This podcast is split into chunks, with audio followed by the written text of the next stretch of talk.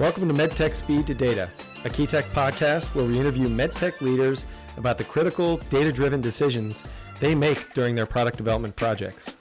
I'm your host, Andy Rogers. Welcome, everybody. I'm Andy Rogers, VP Business Development. The, the latest guest is the one and only Brian Murphy. Welcome, Brian. Hey, Andy, how's it going? Thanks for having me. Great, great. Yeah, great topic today. It's going to be one definitely one that's near and dear to your heart specifically. What are we talking about today? Building and managing teams for IVD platform development.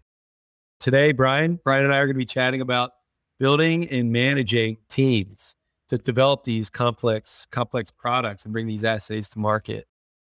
So, Brian, welcome. Thanks. Thanks. Happy to chat as always. Yeah. Is this your first podcast? Possibly, possibly. I think I made a brief appearance on public radio many years ago, but I'll let people check that down the road.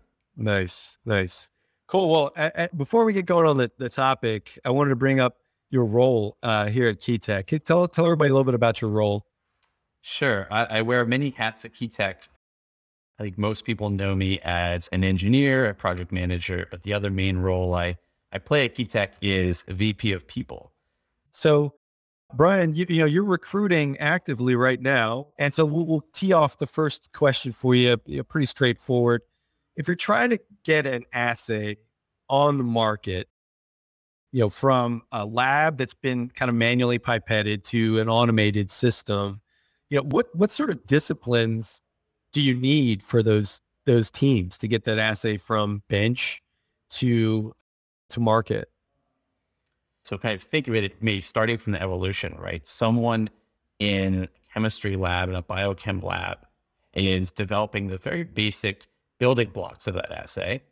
So that's going to be all of, uh, you know, what reagents are you doing? What reactions are occurring? What types of samples are going in? And so that's, that's, you know, people with strong backgrounds in, in biochem, strong backgrounds in uh, molecular diagnostics.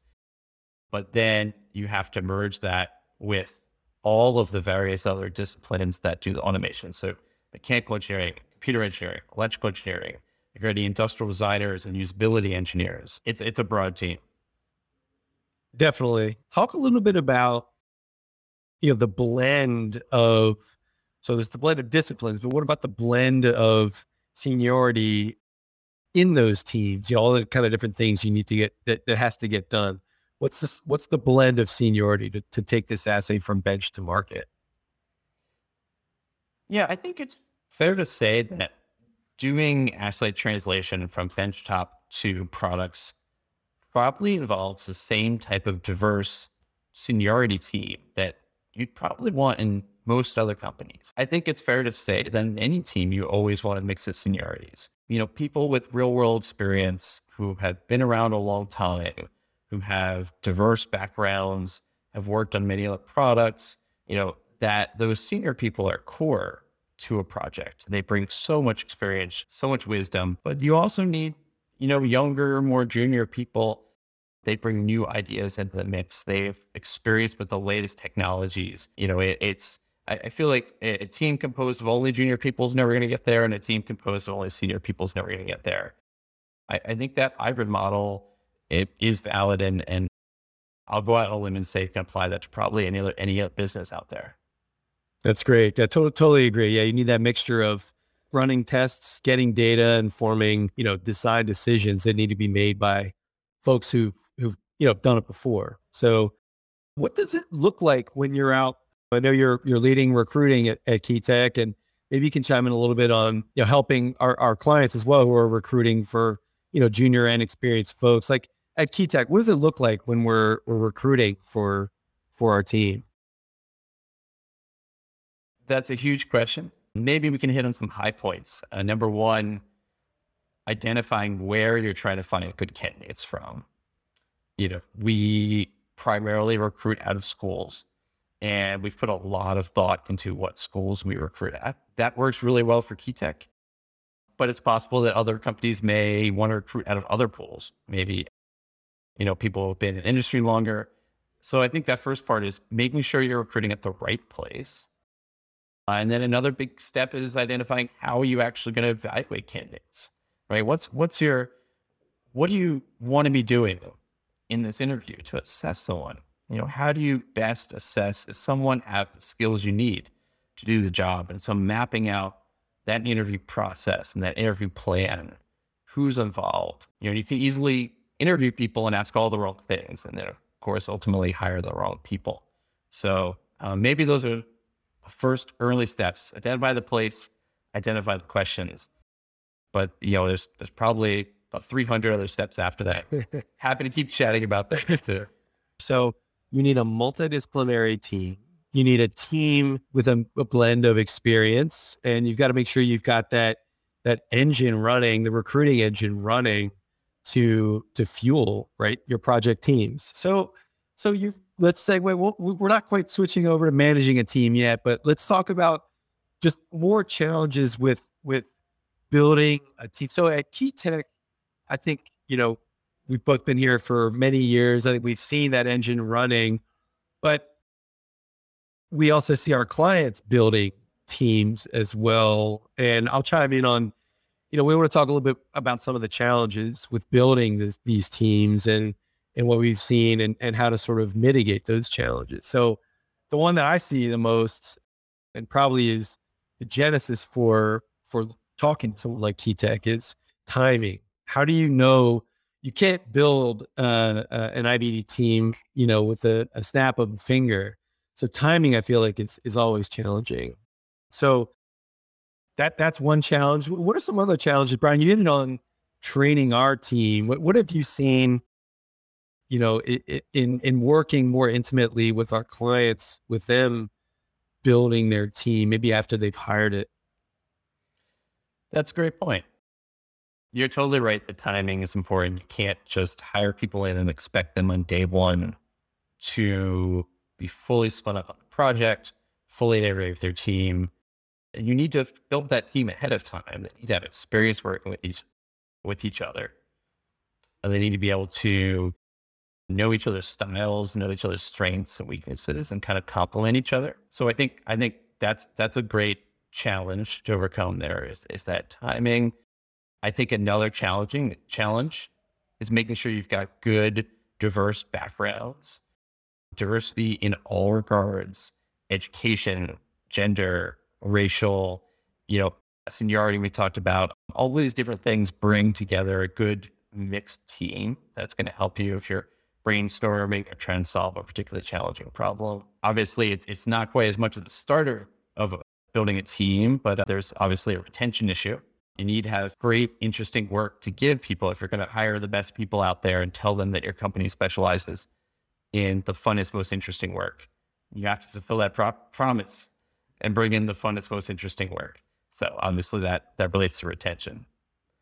That's a great segue, Brian, into managing uh, a team for IVD platform development. So we've now that we've built it, let's talk a little bit more about managing. And I agree, retention and training and performance, like each of those three areas are are are paramount paramount for hitting your milestones. So, you know, you've you've led a couple of these projects. I know you're leading a few of them now. You know, talk a little bit about managing a team. Like what what are some of the you know critical skills of of leading an IVD platform development program as a you know as a, as a leader of that project? Number one, making sure you got the the right people in in the seats on your team.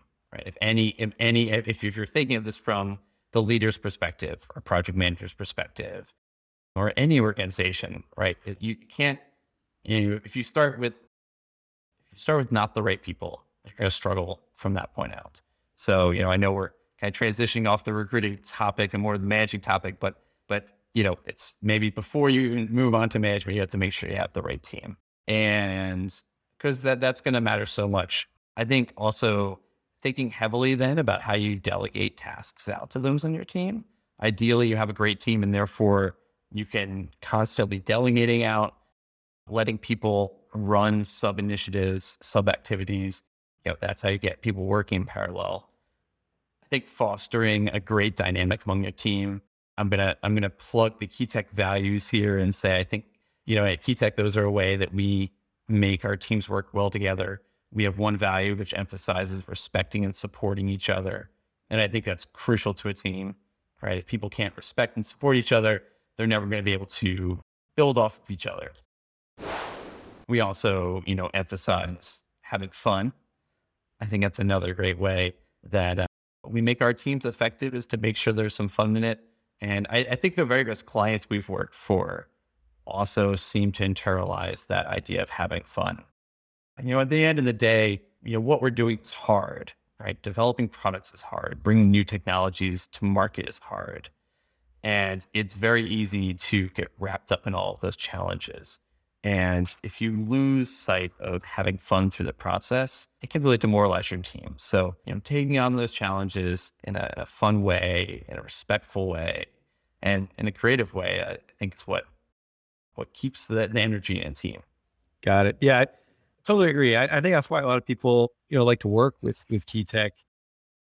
But so let's talk a little bit more specifically about these teams, right? So the the customer as you know, customer is kind of leading the assay development, like 10 times out of 10 with, with, with Key Tech. And, and, and what I would say are the ideal sort of arrangements for these types of projects where the customer has an assay team and Key Tech has the, the hardware, the firmware, software team, uh, design, industrial design, human centered design team.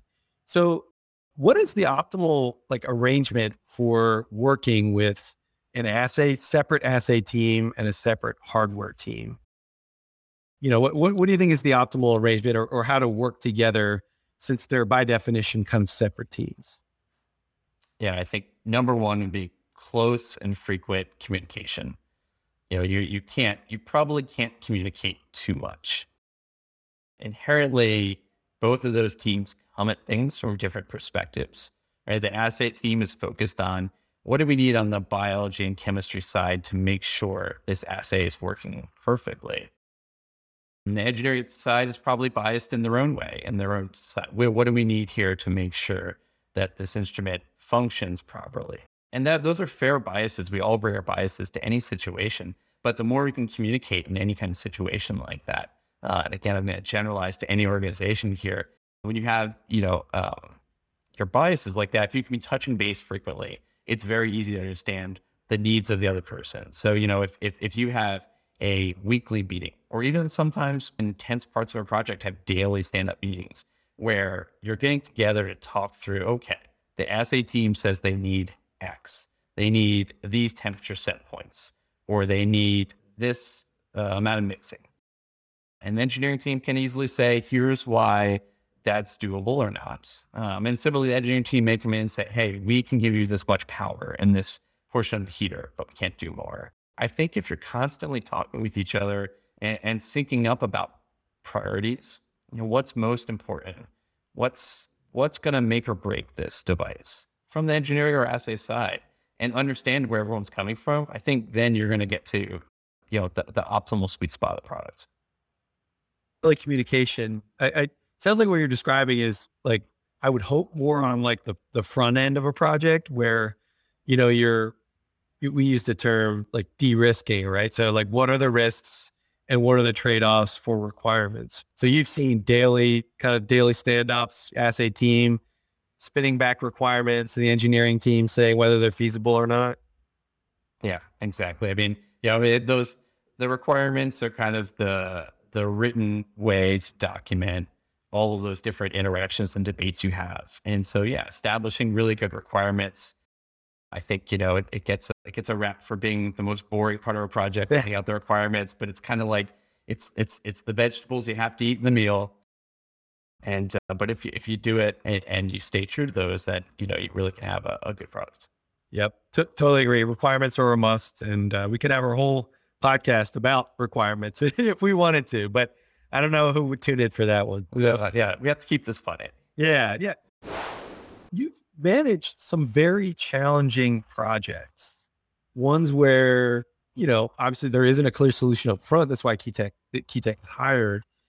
But how do you, as as a leader of these projects, like keep team members engaged when and motivated, right? When when sometimes you know the data just conflicts with what you know the client thinks should it, it should say or things just aren't working How do you how do you as a leader both how do you keep the team members motivated? We'll start with that first because I think this is what happens when you're running IVD programs, right? Things don't work. Yeah, inherently, we're working on cutting edge new products.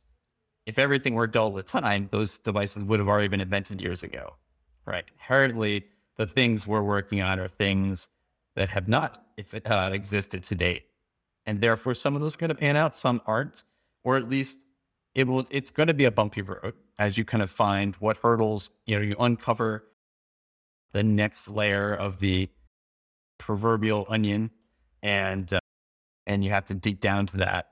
I think the way to keep people motivated is keep in mind the big picture. You know, what are you trying to solve here? What's this product going to do? How many people is it going to help? Pause and you step back at those challenging points and you kind of zoom back out to that 30,000 foot level and you remember, you know, the impact of this potential product.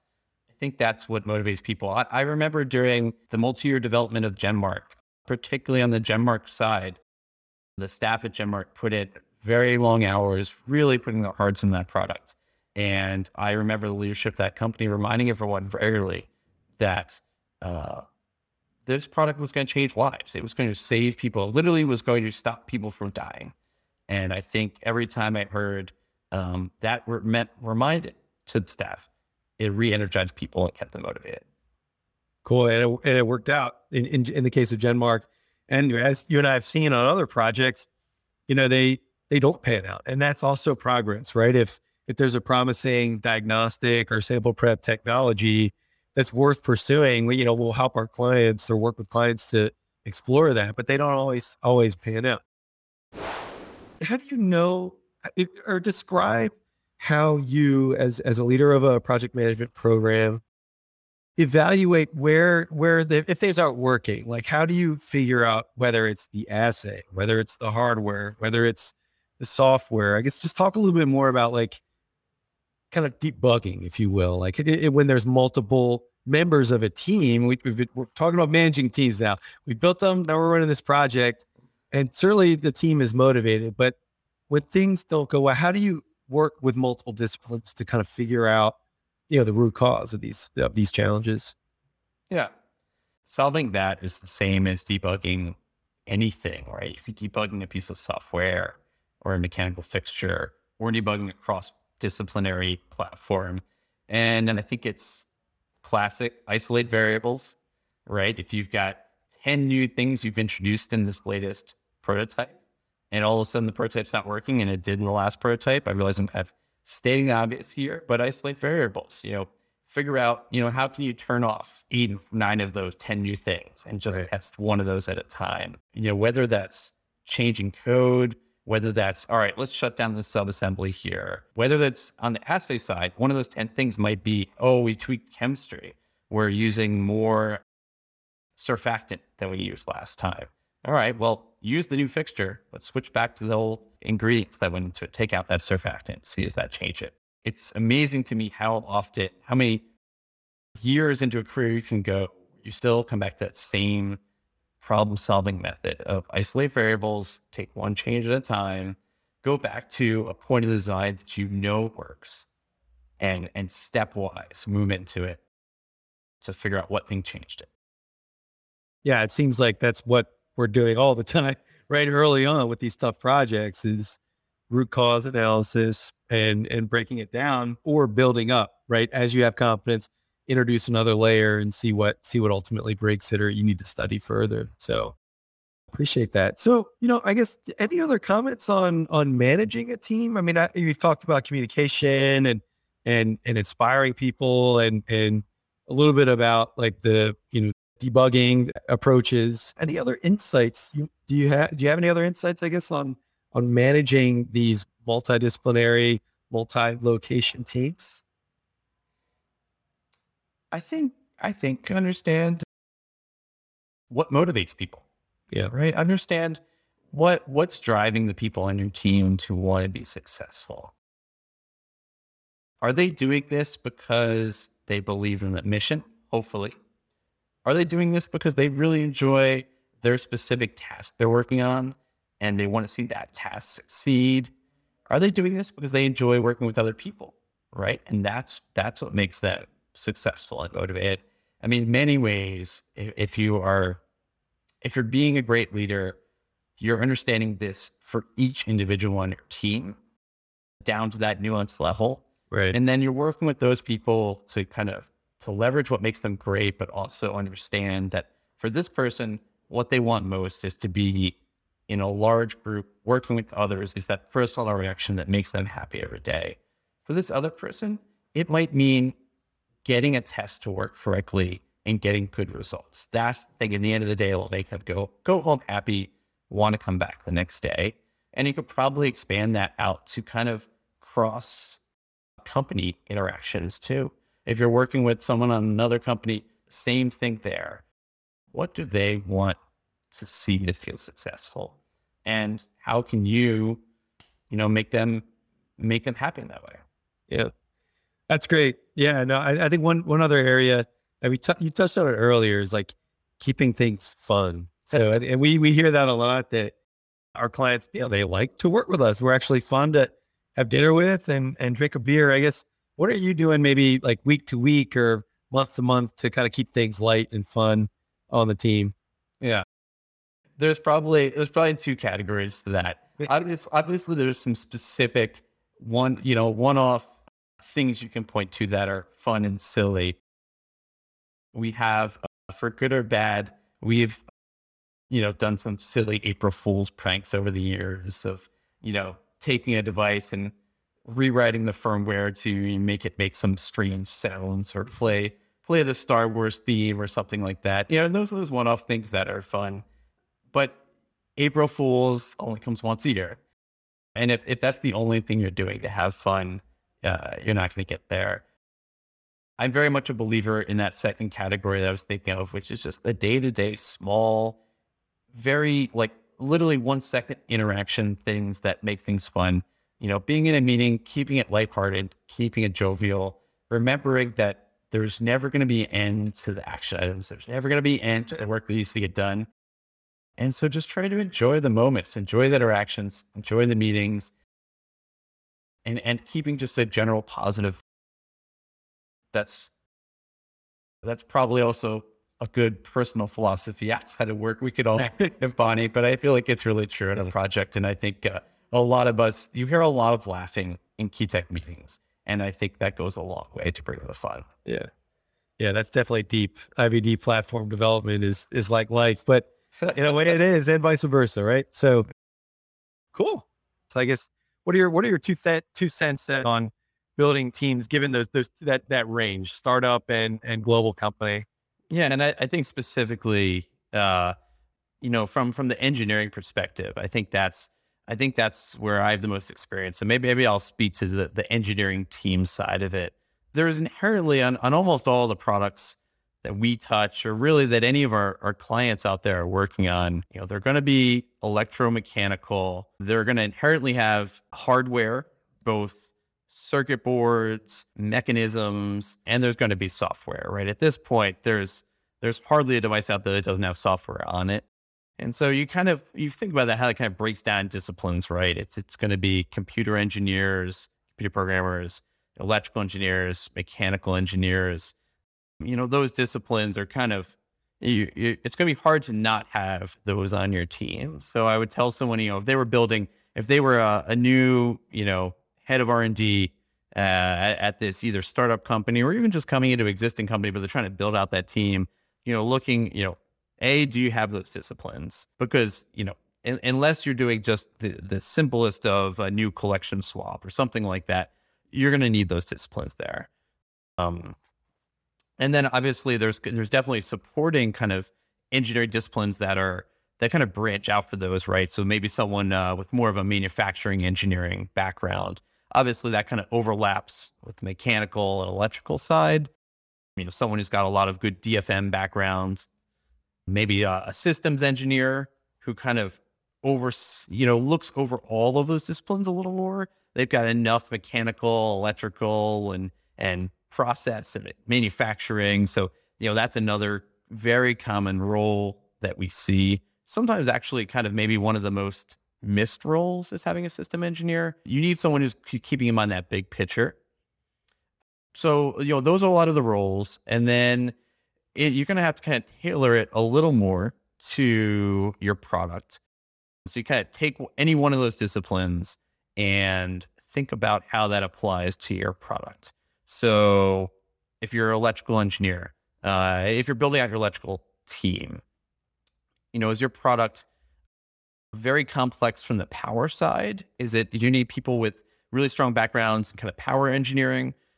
Maybe your electronics have a strong kind of Bluetooth or RF connection where you need someone that's got a very custom antenna in there. So you want to be looking for people that have that electrical engineering background. On the software side and the programming side, you know, almost all devices now have a mix of software and firmware. You want to make sure the people you're recruiting for and building out bridge that divide. Even if even if they're the device is primarily software based, there's likely going to be some embedded uh, embedded firmware, and they need to be able to understand how you know you communicate well with that. And also, I guess on the programming side now, with everything being so connected to the cloud, you know, you're going to need people who understand how to then take that software, connect it up to the cloud, to the company's other products. I'd say it's particularly important if, uh, you know, if I was talking to, let's say, the uh, new head of R&D at a large global company, very good chance that global company already has cloud system where they're communicating with other devices. And so making sure that they bring people on their team that will understand how to, how to mesh that well. So you're going to want you're to want all of these different disciplines and then also i would say bringing in on engineers who have experience working with assays and understanding some of the important details about how the people on the assay side you know what decisions they're making influence the engineering side so obviously you don't want people who are too green in that regard ideally they've worked with the assay teams before and they understand how important things like temperature control are or volumetric control on fluid pumping or dispensing, things like that. So I don't know. I guess that maybe that'd be some of my initial advice I'd pass along. Yeah, Brian, that was great. Yeah, and I, and I think you identified a lot, pretty much every discipline you would need from from an engineering perspective on a team to to use the phrase from prior episodes automate an assay, right? So the science is typically at the client site. And then I think that's really the question. Like, what team do you need on the engineering side? The question we want to discuss. What team on the engineering side, and you know, arguably, what should you have internal at your company, and what should you rely on externally? I think one one area that I think is maybe up for discussion eh, that you didn't mention was was microfluidics, right? So a lot of these a lot of these these companies and and, and diagnostic assays require microfluidic control manipulation. Usually microfluidics is like a core technology. So I feel like we're seeing a lot of that expertise on the client side, but I know in the past, you know, teams that are built internal still need external help particularly on the micro, microfluidics, which I think is the heart of these these platforms. So, can you speak a little bit to how how a team at a client site that has some microfluidic expertise can really leverage external expertise to get their assay, I guess, more robust and the platform more mature? Yeah, I, th- I think that's a great point you bring up. I mean, at this point, almost every device has some kind. Well, every almost every device has got fluidics to begin with. Uh, you know, I'd say there's a fairly small subset of IVD devices that don't have fluids in them. And then from there, to your point, you know, pretty much everything ha- is moving more and more micro and even nano at times. And that's just for efficiency, throughput. Uh, the smaller you can drive down your fluids, right? The smaller quicker, the faster you can process things. So it's a good point. You you definitely want people both internal and external on your teams who have good microfluidic backgrounds. There's there's a mixture of kind of what that might mean. So that may mean you have some people on your team that have really deep analysis skills on microfluidics. So what I mean by that is, you know, uh, someone who has a PhD background where they have done some really complex CFD modeling of how fluids move through a cartridge. That can be really valuable. You can save yourself a lot of time, save a lot of testing time if you can do some really good CFD modeling to understand how is fluid going to move into a small cartridge and make sure it wets out all the surfaces properly, make sure air bubbles leave. And so I, I think that's that's that's a great expertise um, to potentially have in in house. If you don't, there are you know external partners that you can work with, so it doesn't necessarily have to be in house. And then I would say maybe a step up from you know, so we're, we're thinking about modeling, we're thinking about very specific flow in a very small localized portion of, let's say, a cartridge or device. But then there's, as we kind of zoom out, like slightly more macrofluidics, even, even if we're in the microfluidic land, but where we're talking about now, pumping fluids through a cartridge or an instrument. And that's where you want someone who also, maybe it's a different person, um, but someone who has experience understanding fluidics from more of a pressure drops across a cartridge or a system, right? You know, how if they're going to get good pumping, you know, what pressure losses do you have? How does viscosity play into that? Understanding the different kinds of pumps out there and pumping options. What, you know, eh, should you be looking at peristaltic pumps or should you be doing something uh, more of a syringe pump? So I would say that's that's someone who's got good fluid experience, but also you know, understands maybe a lot of the off the shelf equipment out there that's used. And and ideally, you know, you internally on your team have some people that are familiar with these things, uh, familiar enough to work well, you know, to the extent you're outsourcing can can interface well with with external teams. Yeah, that's great. Great point, Brian. And and so yeah, we're we're kind of working from the inside out now. And and I liked how you described, you know, microfluidic expertise, but then more of like systems level fluidics control so let's talk a little bit more about if you're if you're trying to build a team, you know, in 2021, it's very challenging to recruit. I think we're all w- well aware of that. What and and clearly, you need a technical project manager on a assay based platform. So, what are the absolute must requirements for uh, traits for a technical project manager for these complex platforms. Because you know that is the one hire if you're going to hire one person to run a project at a client site whether it's a startup whether it's a global company you know obviously you need to have assay scientists but you definitely need a technical project manager. And then from there you know it's it's kind of up to a lot of different factors what your team internally looks like but talk to me a little bit about the, the absolute must traits for a technical project manager for a complex electromechanical or IVD system. Yeah, that's fair. I, I couldn't agree more. That position is so crucial.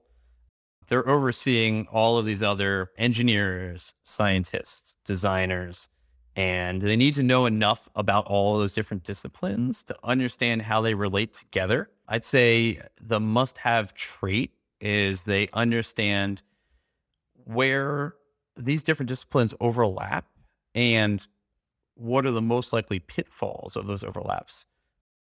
You know, years ago, someone told me kind of, you know, every project either succeeds or fails at those at those overlaps, at the interfaces, right? The interfaces of disciplines, the interfaces of subsystems.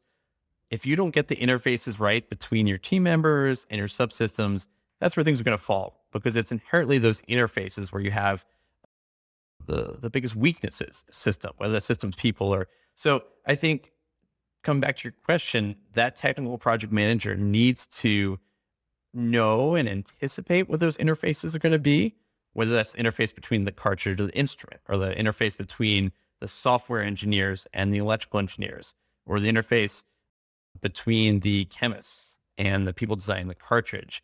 If they've had enough experience designing other systems where they have learned potentially the hard way where those interfaces are likely to fail, they can head those things off. And so they can make sure they're pulling together the right people at the right time for the right meetings.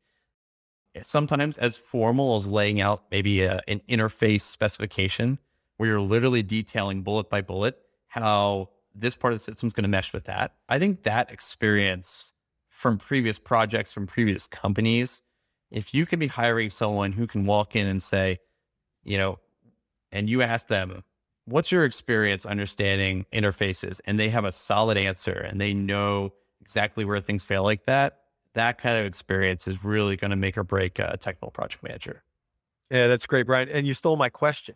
Sorry about that, Eddie. Yeah. So, so I was going to ask, yeah, this is the most critical hire uh, or team member, right? For IVD platform development.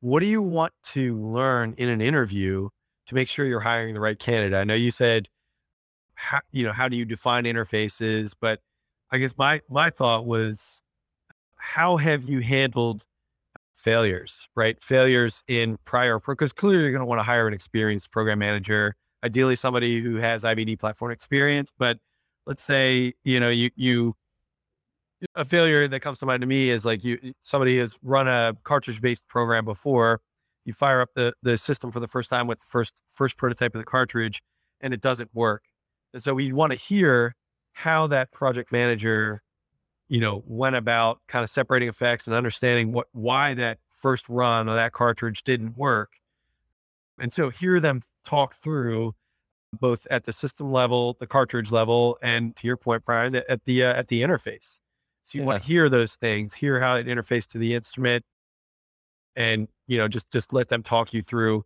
that because you know these problems will come about, you know, for for your for their program that they're being hired for.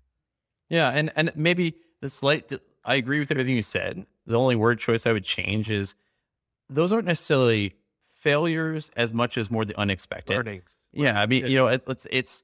I think in any new cutting edge high tech device you're designing, there will be the unexpected. Uh, like you said, you fire up the system, the, the alpha prototype first time you fire it up, guaranteed there'll be unexpected things. Even if you've done the absolute best job, you've planned everything out, you've developed good specification, you've you know done all the design reviews. Um, you know, if you if you fire it up and nothing goes wrong, you're probably not working on a cut, enough cutting edge of a device. So there's going to be unexpected and unexpected oftentimes of, of you know you fire the system up and there's some unexpected thermal impact that affects your optical system. You know, some weird interface, kind of a multi-physics kind of interface, right? Where you were not expecting um, that the optical system could possibly be affected by this.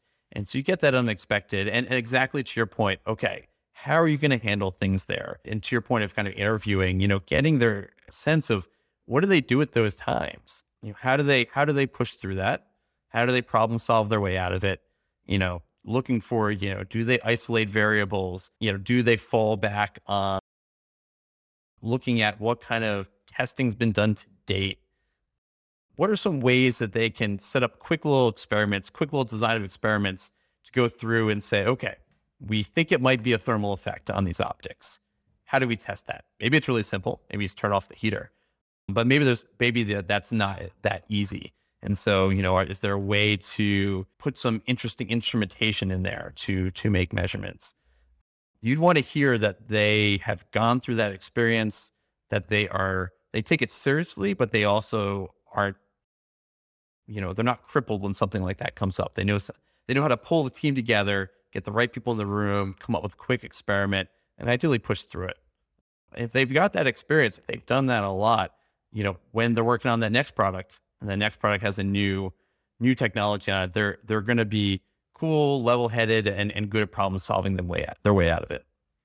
Yep. Yeah. So you, you touched on something right there at the end I wanted to bring up. So I feel like you, you're gonna you're gonna find candidates that have been down that path before and solved problems, but it's the the the, the, the intangibles. What what intangibles are you looking for in a project manager that that would give you the confidence that they're going to be able to carry the program through all these trials and tribulations. You mentioned cool headedness. I think that's a that's a must. But mm-hmm. and you you yourself having run programs, like what are some of the intangibles that are required for a technical project manager for IVD platforms?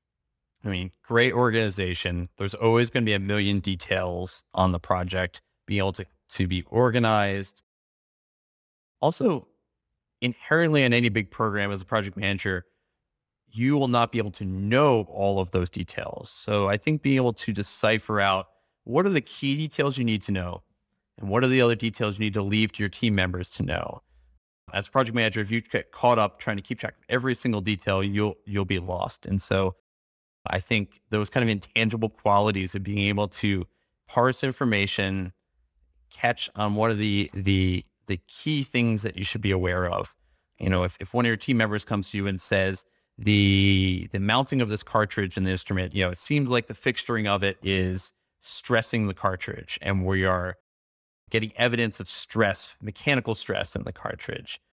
You may not need to go into all of the small details of exactly how that stress is being imparted in the cartridge, but you should be able to pretty quickly ask the questions okay, what are the basic loads on the cartridge?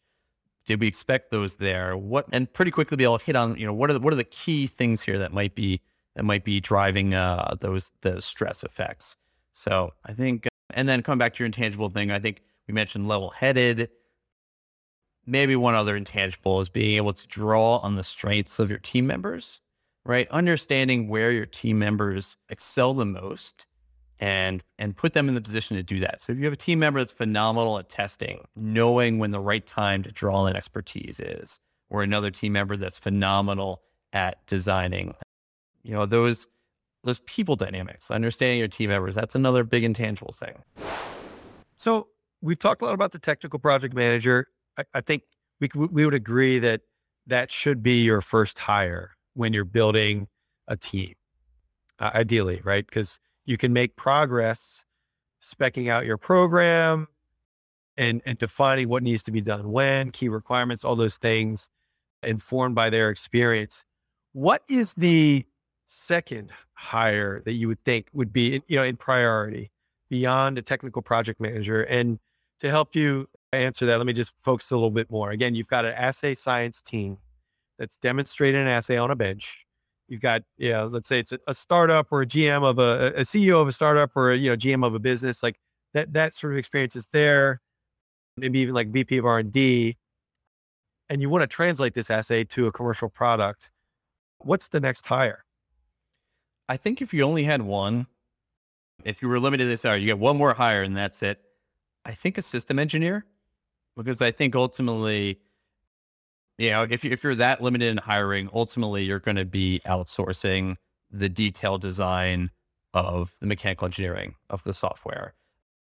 But that system engineer is super valuable. As we mentioned earlier, they're the one overseeing all the disciplines, thinking about how things connect together as a system, thinking about um, you know the to to to hit on the same phrase before the interfaces.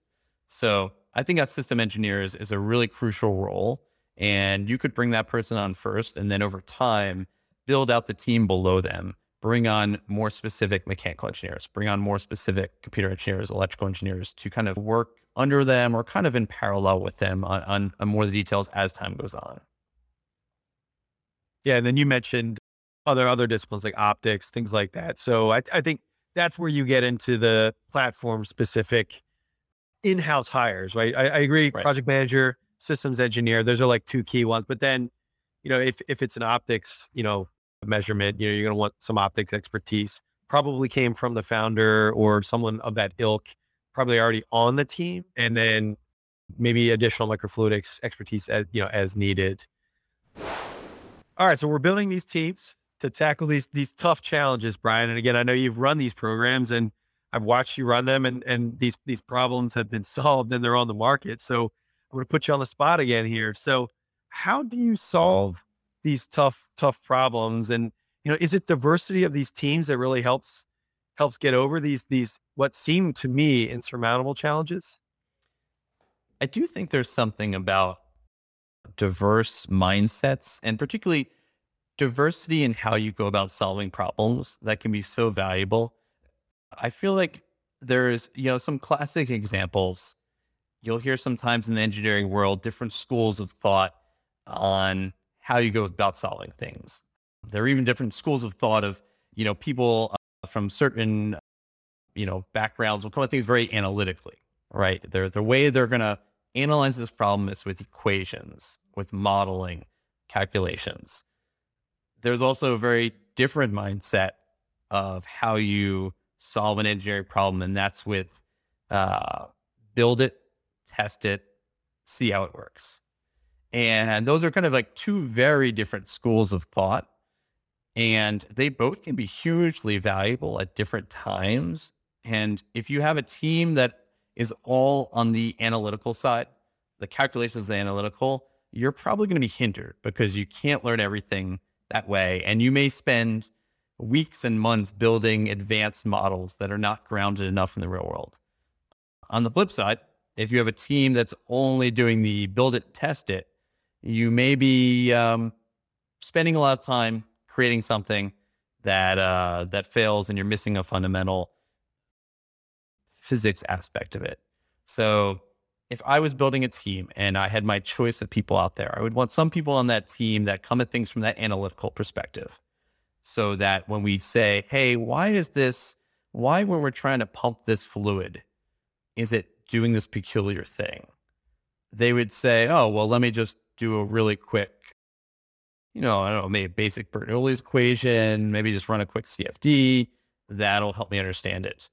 But maybe when I when I task my team with solving this problem, one person's going off to do those equations, that modeling, and simultaneously another person's going off with a completely different perspective on how to solve that, which is, well, I'm just going to go throw together a quick cartridge. I'm going to hook it up to a quick pump in the basement, and I'm going to run a quick test, and I'll be able to diagnose it that way.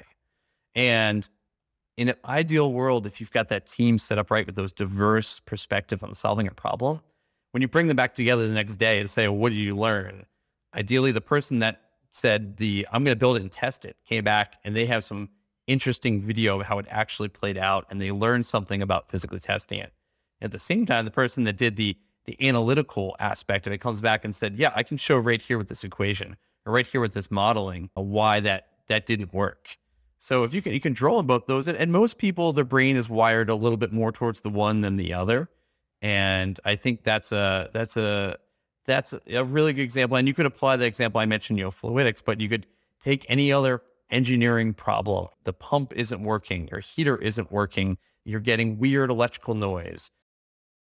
You know, on the electrical noise is the way to solve it to go back and go back to base physics, possibly. That's probably valuable. Is it also to maybe throw it in some kind of, you know, RF emissions chamber and test what's going on there. Yeah, it's really valuable. So I think, I think in so many engineering things, if you can be both coming at things from calculations, fundamentals, but also from a what quick tests can we do to to prove it out? Those two things combined can be really powerful. Do you think you can interview to tease out as you're building a team? to to tease out the mind that you're you're hiring? Definitely. I mean, you could take any one of those examples, toss out that challenge to someone. Mm.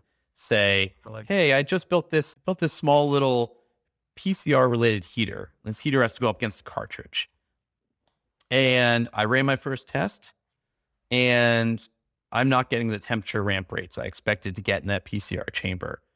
What would you do? right? An interview question. You ask that person, what, what would you do? What's your next step? Right. It would be interesting to see what they say. Um, you know, maybe your ideal candidate lists all those things I just talked about. They would list both running some quick tests and going back to some modeling. Maybe you know that the person you already have on your team has a PhD in the modeling side. So what you're looking for in this next hire is the person that says, "Oh, I'm going to run down to the lab, throw some thermocouples in there, turn on the heater real quick, grab some data. Then I'm going to modify the thermal mass of it. And once I change that, I'm going to change the thermal conductivity of the film on the PCR chamber. And do all of those things together. You know, I, I definitely think you can, you know, understand how people think by giving them some little test, you know, engineering problems like that. Yeah. Yeah, that's that that's great. Yeah. And it also, as you're talking, it, it brings up an interesting topic as you're trying to build these teams. And maybe we can wrap up with this this thought to hammer home your diversity point, but you want to hire people that are unlike you, right? And and, and we've heard that, and and I think the reason why is because you need diversity, right? You need people who are thinking differently from you to complement you, to help you solve these problems that require all these different heads together in a room. And I think I do think you know, our our the people that we're interfacing with here at Key Tech like understand that, and but it's good to hear it also in in this podcast, and and I think it's it's helpful for them also to kind of get some tips from us, right, on what are the most important hires to make when you're trying to build this team. You know, it's it's the it's the technical project manager, it's a systems engineer. Maybe those two need to have diverse, you know, mindsets, right? Mm-hmm. Um, so so yeah, and that's that's just the tip of the iceberg, really, right? And there's a lot that you could get into on structuring these teams, how to run how to run projects, how to manage them, how to lead them. But I feel like our our our clients are really struggling with building those teams, and that's that's you know that's that's really where I think uh, they need to spend a lot of their time. Wouldn't you agree? Yeah, totally agree. I think it's so easy to think about. You know, most of us are really good at at a lot of aspects of life, but we all have weaknesses. And so, to your point of of that diverse thinking, there, hiring people that fills in our weaknesses, that's that's how you make a really great team. Yeah. Cool. All right, Brian. Th- thanks for your time today. Always enjoy it. Anytime, man. Yeah. All right. We got to give people what they want, man.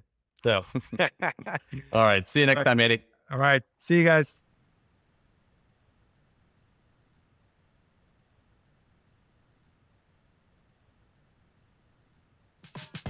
Thanks for tuning in to MedTech Speed to Data, a Key Tech podcast. Join us each month for more ways to get the right data faster to inform critical decisions. Find additional resources on our website, www.keytechinc.com. If you like this episode, don't forget to subscribe and please leave a review on iTunes whenever you listen. Thanks.